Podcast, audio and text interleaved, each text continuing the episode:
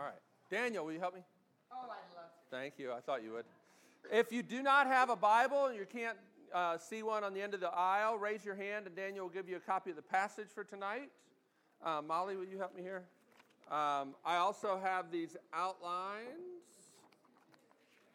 Aha. Hold on.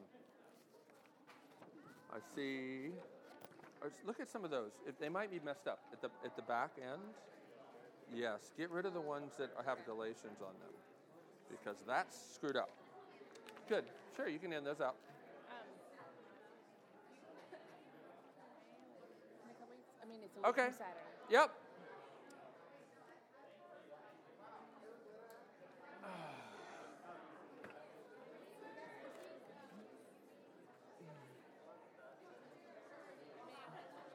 What? Oh, 125, but there may be more like 120. All right. Hey, I got one more other thing to tell you. So, um, also, a week from when? Saturday? Yeah, a week from Saturday, just you can put this on your calendar, we're going to do a thing we call questioning the faith. And um, we're also going to combine that with homemade ice cream sundaes. With, um, yeah, and those are awesome because we'll make like those warm Ghirardelli brownies and then all kinds of ice cream and toppings.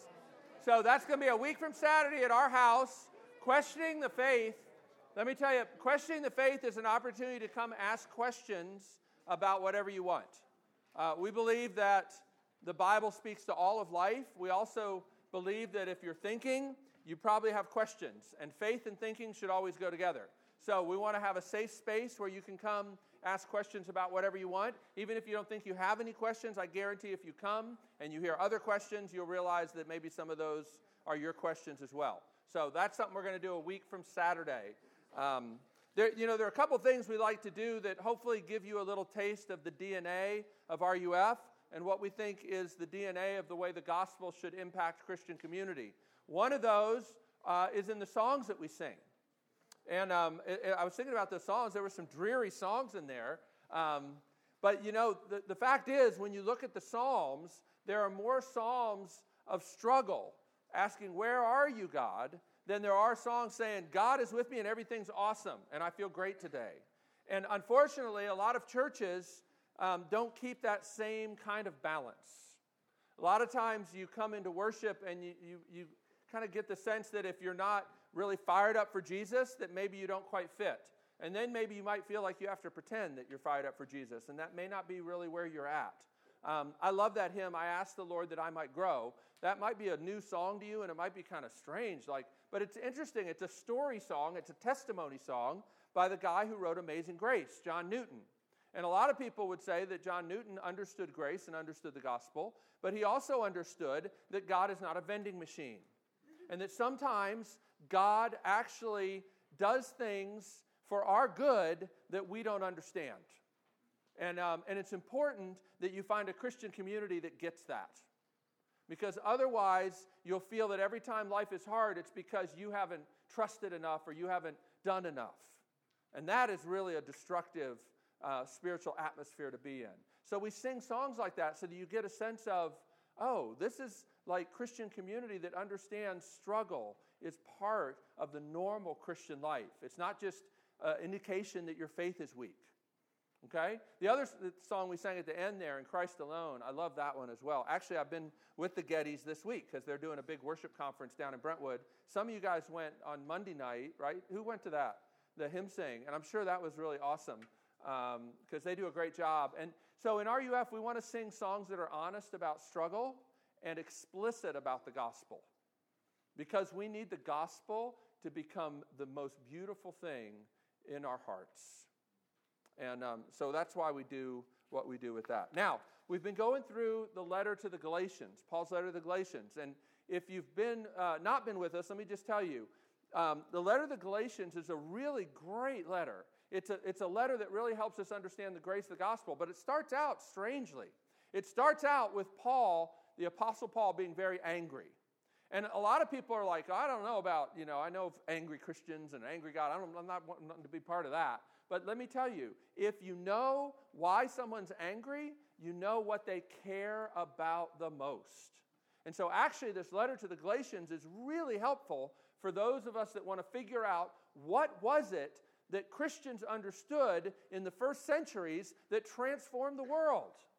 Because there are a lot of people that say, well, you think this, and this Christian thinks this, and everybody's got all these different ideas. But by studying this angry letter, you actually find out what was so important, so vital, that when it was threatened, it made the Apostle Paul angry. Anger is actually a clue or a pathway to figure out what matters the most. And as we get into this letter, what we talked about the second week is that Paul is concerned that these people that he loved and he had preached the good news to, and that's what that word gospel literally means, these people that he had preached the good news to, after he left and went off to other places, some other teachers came in and told these people, You don't really get the whole gospel. Paul didn't give you the whole gospel, he didn't tell you everything you need to know to be fully pleasing to God. And Paul hears about this and says, These people have tricked you. These people have actually distorted the gospel. And the word he uses there in chapter 1 is a word that means reversing the gospel. And I'll say something more about that because it comes up again in our passage tonight.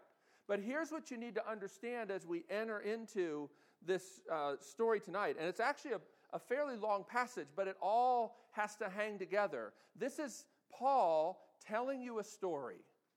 But it's not just a story for the heck of it, it's a story so that you would understand what really matters. Now, before I tell you that, let me just, let me just say this Christianity has been around for 2,000 years. And a lot of people think of it as a Western European religion.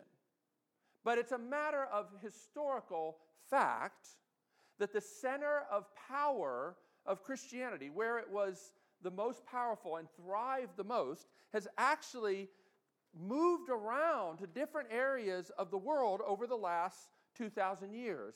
That's actually fairly unique for a world religion.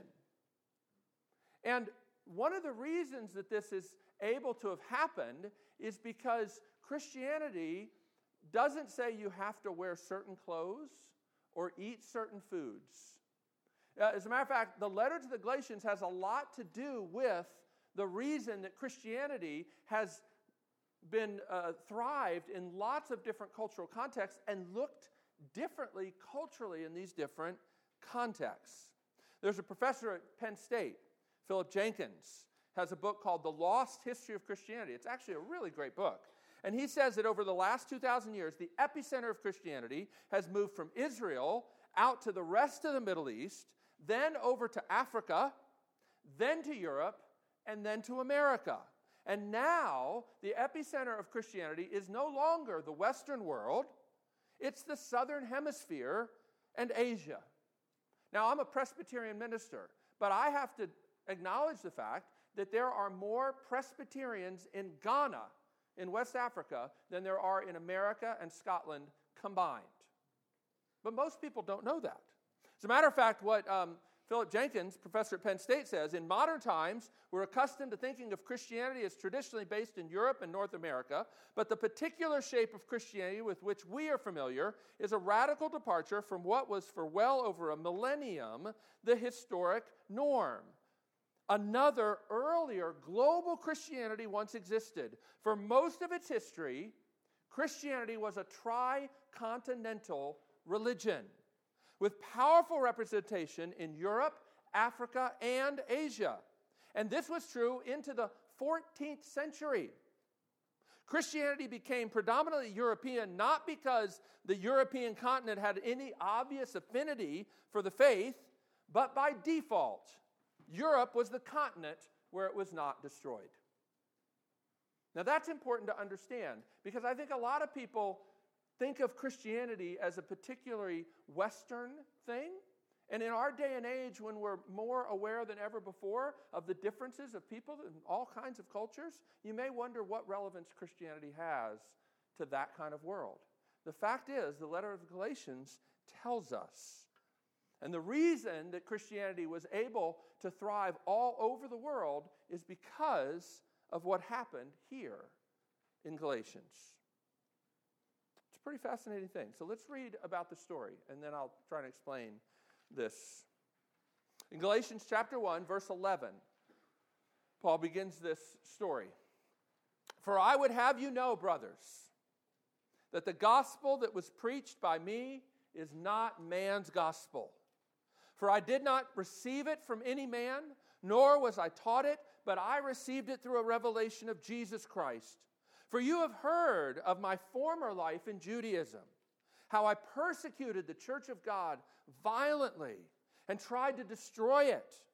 And I was advancing in Judaism beyond many of my own age among my people, so extremely zealous was I for the traditions of my fathers. But when he who had set me apart before I was born and who called me by his grace was pleased to reveal his son to me in order that I might preach him among the Gentiles, I did not immediately consult with anyone. Nor did I go up to Jerusalem to those who were apostles before me, but I went away into Arabia and returned again to Damascus. Then, after three years, I went up to Jerusalem to visit Cephas. That's another name for Peter. And remained with him 15 days. But I saw none of the other apostles except James, the Lord's brother. In what I'm writing to you before God, I do not lie. And I'm going to talk about why he's getting so agitated in a minute.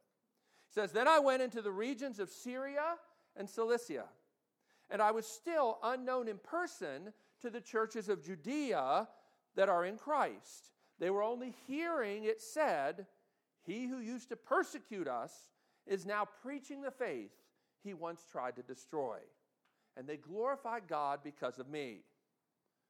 Then, after 14 years, I went up again to Jerusalem with Barnabas, taking Titus along with me. I went up because of a revelation and set before them though privately before those who seemed influential. And he means them, he means the, head, the kind of the main apostles. The gospel that I proclaim among the Gentiles in order to make sure I was not running or had not run in vain. But even Titus, who was with me, was not forced to be circumcised, though he was a Greek.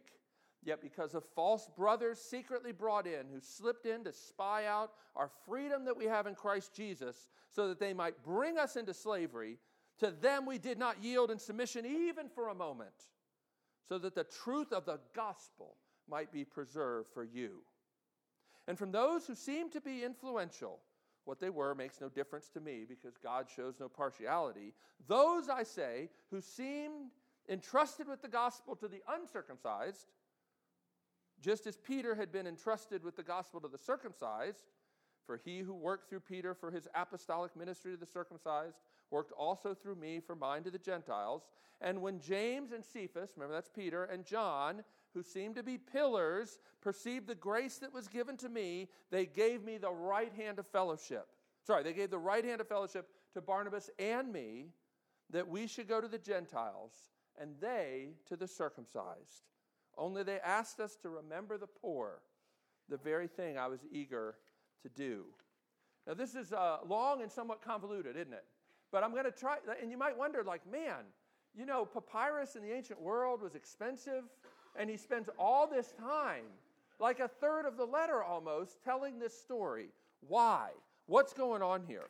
Well, it's important to remember that in the various earliest days of Christianity, the Christian church was almost completely people who were Jewish culturally. Okay?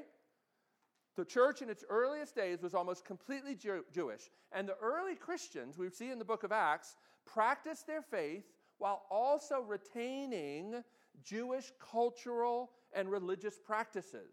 Things like circumcision, even things like going to the temple and observing these laws that mark them out as ceremonially clean.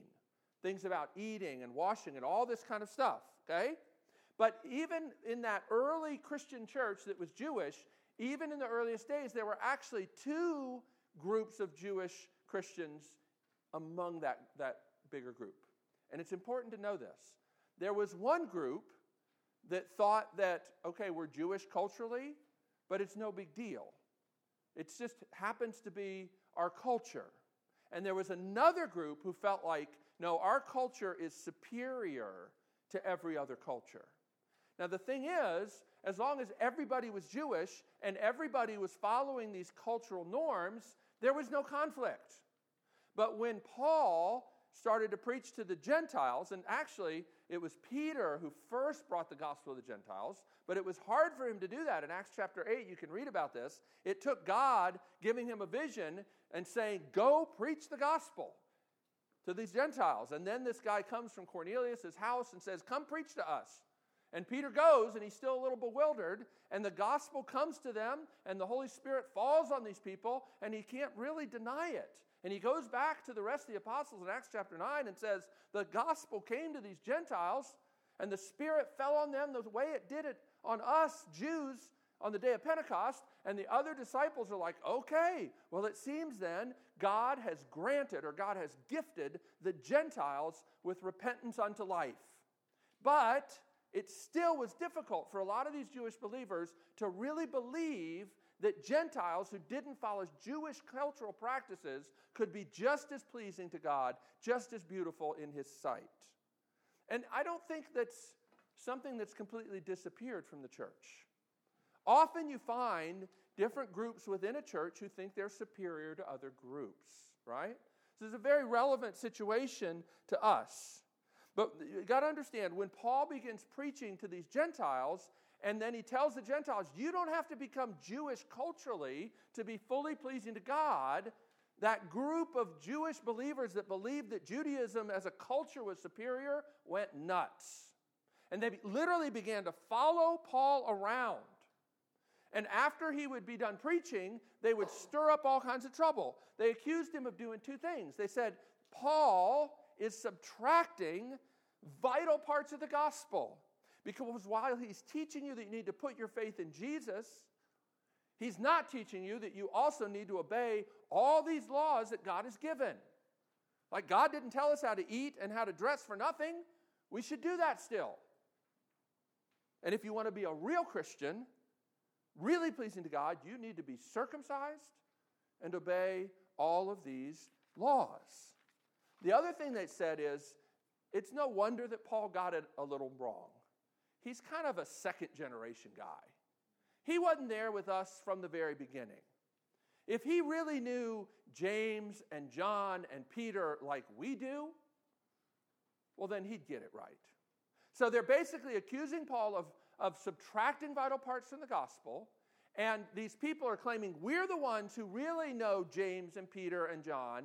And Paul is got like a derivative gospel from them. But we've come directly from the apostles, the pillars. The pillars. These three guys were considered the pillars. We've come from the pillars to tell you, Galatians, that Paul kind of got some things wrong. That's what's going on.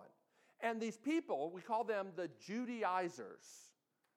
The Judaizers are these people that feel that you need to become Jewish culturally to be fully pleasing to God. They were effective. They were effective. And they were effective for a couple reasons, one of which we're going to talk more about next week. But the, the verses right after where I stopped talk about Peter's hypocrisy. Even though Peter was the one that God used to preach the gospel to people who weren't Jewish, after a while he kind of shrank back and started not treating Gentile believers like they were on the same level with Jewish believers. And Paul had to oppose him to his face and say you're undoing the gospel by the way you live. And that's something that can happen. You can be in a church where people are saying all the right things, but the way they're treating people is actually undoing the gospel. But then more on that next week. The other reasons that they were effective wasn't just Peter's hypocrisy, but the fact that Paul had went to Jerusalem a couple times. And so this bolstered the claim of these Judaizers that Paul got his gospel from the pillars. He didn't get it from God, and he got it wrong. But now we've come from the pillars to straighten everything out, okay? And Paul did go up to Jerusalem, but he has to straighten things out. And so that's what he's doing here. And so, what I'm going to show you now is we're going to talk about this and why this whole story matters. Is Paul needs to set the record straight with regard to his authority, and he needs to set the record straight with regard to who really preaches the true gospel. And these things matter. So let's look at the first thing. When it comes to his authority, Paul wants to make sure you understand this point. Only a divine revelation can explain his conversion. And this is where we start out here in, in verse 11.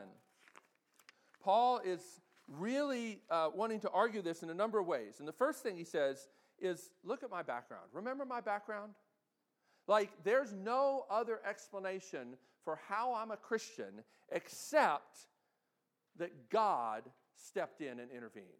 I was not dissatisfied with Judaism. I wasn't looking for anything. I didn't have like an empty ache in my heart. I was happy and I was persecuting the church and I was zealous and I was succeeding beyond other Jews of my own age. Everything was going great. And something happened. And look at the way he describes what happened. It's in verse um, in verse uh, 15, I think it is. Hold on. I pulled the wrong page over here. Um, here it is. In, in verse 15, he says, But when he who had set me apart before I was born, and who called me by his grace, was pleased to reveal his son to me. So let's look at this for a second. Now, what's fascinating about this is that Paul was a Pharisee. Have you heard the term Pharisee? Now, if you've been around Christian circles or you've heard the Bible much, you think Pharisees are the bad guys. In Jesus' day, Pharisees were not the bad guys. Pharisees were the only people that weren't compromising with the Romans. The Pharisees were the heroes of the people. The Pharisees were the ones that really cared about God and His holiness and about His law. And they weren't compromising with the invaded army that occupied Israel, which were the Romans. And Paul was a Pharisee. The word Pharisee literally means set apart ones. The Pharisees were the ones who set themselves apart and said, We are going to have a zeal for God's word and God's law and God's holiness and set ourselves apart from all these other compromising believers. Have you ever known Christians like that? We're the holy ones, and all these other Christians are kind of slackers and compromisers, but we're the truly holy ones who set ourselves apart. Well, what does Paul say? He literally turns that upside down, doesn't he? He says, I came to understand. I thought I was a set apart one, and then God broke in because He had set me apart. When? Before I was born. Do you see how this is so vital to understanding the true gospel? Paul is saying, In my zeal, I had set myself apart. But God actually had set me apart before I was born, before I could do anything good, before I could want to do anything good. God didn't look at me and say, Oh, here's somebody great, I can use him. I know there's some rough edges, but I can fix that, especially if he yields himself to me and lets me flow through him like an empty vessel. Everything will be great. That's not it at all, is it? Paul says, He who set me apart before I was born, before I could do anything to impress him. And then what else did he do? He set me apart and called me by his grace was pleased to reveal his son to me. You see how this is what Paul says. This is what conversion is. God set me apart before I was born, before I did anything, called me by his grace, wooed me by his gospel, by this good news. He was pleased to reveal to me, to open my eyes. This is what happened. The only way to explain who I've become is by God's grace. Paul's understanding of how you relate to God has been completely turned upside down. That's what conversion does. The gospel is a revelation, that God makes dead people alive. It's not something we discover or something we invent, it's something that discovers us and apprehends us. He goes on, the gospel, the gospel did everything. And after my conversion, I didn't go to Jerusalem. I went to Arabia and Damascus. Why does he mention that? Because it proves he was preaching the gospel, the good news, before he ever met any of the other apostles. And then he says, I did go up to Jerusalem three years later, but only briefly. And this is to show that he's not Peter's disciple. He's not Peter's disciple. After he got a revelation, he went out and he studied the scriptures with this new key he comes to understand that God actually wants to make one new man out of Jews and Gentiles, these people that hated one another. He describes this in the letter to the Ephesians. He says, This mystery, which was hidden but has now been revealed, is that God has always intended to make one new humanity by his grace, to reconcile sinful men and women to himself, and in so doing, reconcile Jews and Gentiles who hate each other to one another. God's kingdom calling is bigger than just saving individual souls from hell. It's about making a whole new humanity. Literally, in the early days of Christianity, Christians were regarded as a third race. You had Jews, you had Gentiles, and then you had Christians that just didn't fit those categories. And they literally called them the third race. That's what Paul is saying I came to understand. And I didn't get that from Peter. I'm not his disciple. But then 14 years later, he does go up to Jerusalem and meet with the apostles. Why? And he uses this phrase, he says, to, to see, to make sure that I had not run my race in vain. And you read that and you may think, oh, wait a sec. So it sounds like he's become unsure and he wants to go make sure that he got it right. That's actually not what he's saying. What he's saying is, I wanted to make sure that all of this work I'd been doing would not all come to nothing because the other apostles had lost the true gospel. Because I keep hearing about these Judaizers who say they've come from Peter, James, and John, who are telling me that I've got everything wrong. I know I don't have it wrong because God revealed it to me. And I've searched the scriptures, and it keeps confirming over and over and over again that God relates to people by grace and not by what they do to set themselves apart. But sometimes I hear things that makes me wonder if Peter and James and John are holding on to this vital truth. So I better go up there. So he goes up there and they talk about it. And he's nervous about this. He's nervous because it's a huge moment. It's the only time we know of when Peter, James, John, and Paul all met together. And the stakes were huge. If the Judaizers, who were deceiving all these people, had deceived the pillars of the church, it would do serious damage to the spread of the gospel. And there was reason to worry because the, the, the Jewish apostles in Jerusalem at times struggled. Again, Peter's hypocrisy had already happened when Paul is writing this letter. So he's already seen an example of Peter, the one who God used to say Gentiles matter to God, had kind of shrunk back and sort of denied it by the way he was living, saying, I can't, I can't sit at a table with you Gentiles because you're not really clean. I'm just going to hang out with the Jews. So even though he was saying the gospel, what he was doing was undermining the gospel. Okay? So that's what was going on. Why does this matter today? The reason this matters today is because God's people still get confused about the gospel and about cultural matters. See, the culture you've been raised in brings lots of assumptions, but God calls his people to think through these cultural assumptions and to lay them down for the sake of the gospel. But it's not easy to do. And It's worth thinking about. What are the things that you just kind of assume go along with Christianity that may actually not be part of biblical Christianity? I had actually an interesting conversation today about this. I was talking uh, at this worship conference uh, down at Brentwood Baptist, and um, some, somebody at the seminar that I was at, I was on a panel, okay? And somebody talked about the Word of God being transcultural. And I know what they meant. They meant it's kind of above just being like a particular cultural expression. But it bothered me. And it bothered me because as I looked out in the, in the group that was in this meeting, a couple hundred people, I saw people with different skin colors than the people that were up on the panel. And I thought, how does that sound? That's such a majority culture way of talking. To say that culture doesn't matter or that the Bible is transcultural. And I thought, it's kind of like, it's hard for me to understand that perspective. You know why? Because when you go to seminary, you have to learn Greek and Hebrew. Do you know why? Because God spoke his word in particular cultures Hebrew and Greek. And you study things like the cultural context of the Bible.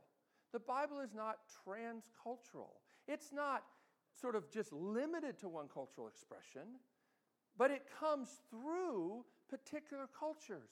Even Jesus was not an acultural man. He was a Jewish man born in a particular time in a particular place because God actually cares about particular places and particular cultures. And so, I, I, after this little seminar, and I didn't say all that in that seminar because it would have been really awkward. Um, I pushed back a little bit, and I, I, I did talk because later somebody made this statement. Well, you know, if we're preaching the Word of God, then worship style doesn't matter. And I was like, hold on, like worship style does matter because it's actually one of the ways that you love your neighbors. And the only people that think worship style doesn't matter are people that are part of the dominant culture that think everybody just needs to worship like them. Those are the ones who don't think worship style matters. But for people that aren't part of that, they feel very differently, and they should. So I go uh, sit down to lunch, and I meet these two old African pastors, both in their 60s. It was awesome to get to meet these guys and talk with these guys. And I said, What do you guys think about this thing that was just spoke at this seminar I was at? And the, and the one pastor, he did this great thing. I, I said, I'm trying to be gracious. I know that they meant to hold the word up high, and I have a high view of the word of God. And he said, Yes, they hold the word up high, they lift it up high, and then it goes right over the cliff. Because they've denied something very important, which is culture matters. Actually, one of the heresies that the letter to the Galatians is written to oppose is that there is a pure cultural expression of the gospel. If there was one pure cultural expression of the gospel, Judaism would be it. After all, you have God speaking, telling people, here's how to eat, here's how to dress. But Jesus comes and he says, all of those clean laws, all of those things that marked you out as a distinct culture were pointing to me and how I was going to bring the true cleansing, the true setting you apart as my people was no longer going to be about what you eat and what you wear. It's now going to be about the way you live. And of course, it was always supposed to be that way. Even the Ten Commandments were to show you how the gospel gets so rooted into a community, it helps you live in a countercultural way. And Jesus says, you know, by what he's done in his sacrifice on the cross, he made all foods clean, right? And you need to understand that. So, what assumptions do we have about church or music or dress that need to be examined?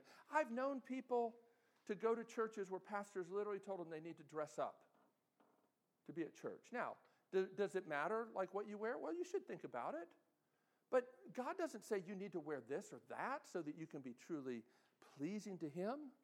I, have I've had, you know, some of the music we do in RUF, we've recorded on CDs, and I've gotten really angry letters and emails from people saying, you know, I just think like you can't do like rock and roll and be fully pleasing to God. Uh, there's a guy, you know, years ago wrote a little essay uh, on why the rock beat is evil in any form. and, it, and it basically, yeah, it's this guy, Bill Gothard. And if, if you've ever been exposed to that, we should meet for coffee because um, I'm sure it's messed you up. Um, Yeah, you know, and, basically here, here's what he said. You know, the, the rock beat is evil because it comes from Africa, and everything from Africa we know is like dark and pagan. And then the other eight reasons are your parents don't like it and you should submit to your parents. It's real helpful. So that kind of garbage, that kind of garbage goes on in the Christian church. It really does. It really does. Some of you can laugh, but some of you have felt that kind of stuff. I know it. I know some of you have been exposed to that kind of cultural elitism and those sort of things that are such a denial of the gospel. These things really matter. So when I was getting attacked for singing hymns to rock music, what's interesting is in the Presbyterian Church of America, which I'm ordained in that denomination, we have maybe 2,000 pastors and maybe 50 of them are African American. Okay, it's a pretty white denomination. And I had a bunch of those guys emailing me privately saying, This is a fight. This fight over rock and roll is a fight worth having because if they won't accept you, how in the world are they ever going to accept us? In other words, do we make people feel like to be fully pleasing to God, you need to worship like 17th century Scottish people? Sometimes we would never say that, but we imply that. Or do we make people feel like they need to worship like 21st century college students to be fully pleasing to God? Worship style does matter because it's about loving your neighbor. Okay? And there's more I could say about that. But culture matters. All right. The second thing he wants to, to st- set the record straight up is about the gospel. And this will be much shorter, but it's really important. Are the Judaizers right in telling Christians you need to practice circumcision and obey the clean laws? Now, most everybody here is like, well, no, that's ridiculous. Um, but in Paul's day, it wasn't so clear cut. But why is Paul opposed to it? That's the important thing. The reason he's opposed to it is because, like we said last week, it reverses the order of the gospel. Jesus plus nothing is the true gospel formula. Paul used to trust in his culture, his obedience. He's been there, done that. But when he goes to the other disciples and lays out, this is what I'm preaching, are you guys still on board with this? He's thrilled. And you know why he says? In, in verse 6, chapter 2, he says, I was thrilled because they added nothing to my message. To add something to the good news that Jesus lived and died in the place of sinners, to add something that you have to do that qualifies you to be part of that, is to undo the gospel. Jesus plus something will always lead to fear. Here's why. If you think it's Jesus plus your faith, your sincerity, your best efforts to please Him equals salvation, salvation is always a variable. You know why? I, I hadn't studied much math, but I know this. Because you're a constant variable. So if you have Jesus who's unchanging, plus you, the variable, equals a variable. The only thing that leads to salvation without a variable is Jesus plus nothing. And that's the true gospel. Jesus plus nothing. Jesus sets you apart before you're born, reveals himself to you, changes your heart of stone to a heart of flesh, and woos you Faith is the first cry of the newborn baby Christian. It's not the thing that causes you to be born again. Now, that doesn't mean that you don't trust in Jesus, but what happens is once you come to faith in Christ, you realize He was the one that opened my eyes. Charles Spurgeon, the great Baptist preacher, put it so well. He said, If I find faith growing in my heart, I know that someone must have planted it there because faith is not native to the soil of the human heart. That's the true gospel. And that's actually the gospel that sets you free to worship and glorify God alone. Not to say, well, God, you and me, we make a good team. I did my part, you do your part. So you better not ask me to do too much for you. Because after all, I did you a favor by letting you, you know, into my heart. That's so foreign to the way the Bible argues. The Bible is you are not your own, you've been bought with a price. Therefore, honor God with your body. God claims allegiance over everything you are and everything you will do because he did everything for you. That's the only way the gospel works. The way I'd like to say it is you don't have to clean up for Jesus to marry you. You don't need to put on a fancy dress for Jesus to love you. I love to do weddings, but I always like to tell people, you know, you don't wear white today because of what you've done.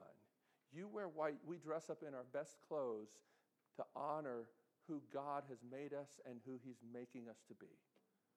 Because listen, you can't possibly like put on your best clothes, go all through all this big rigmarole ceremony to try and pump your heart up to such a level of excitement and emotional engagement that you can live with another sinner for the rest of your life.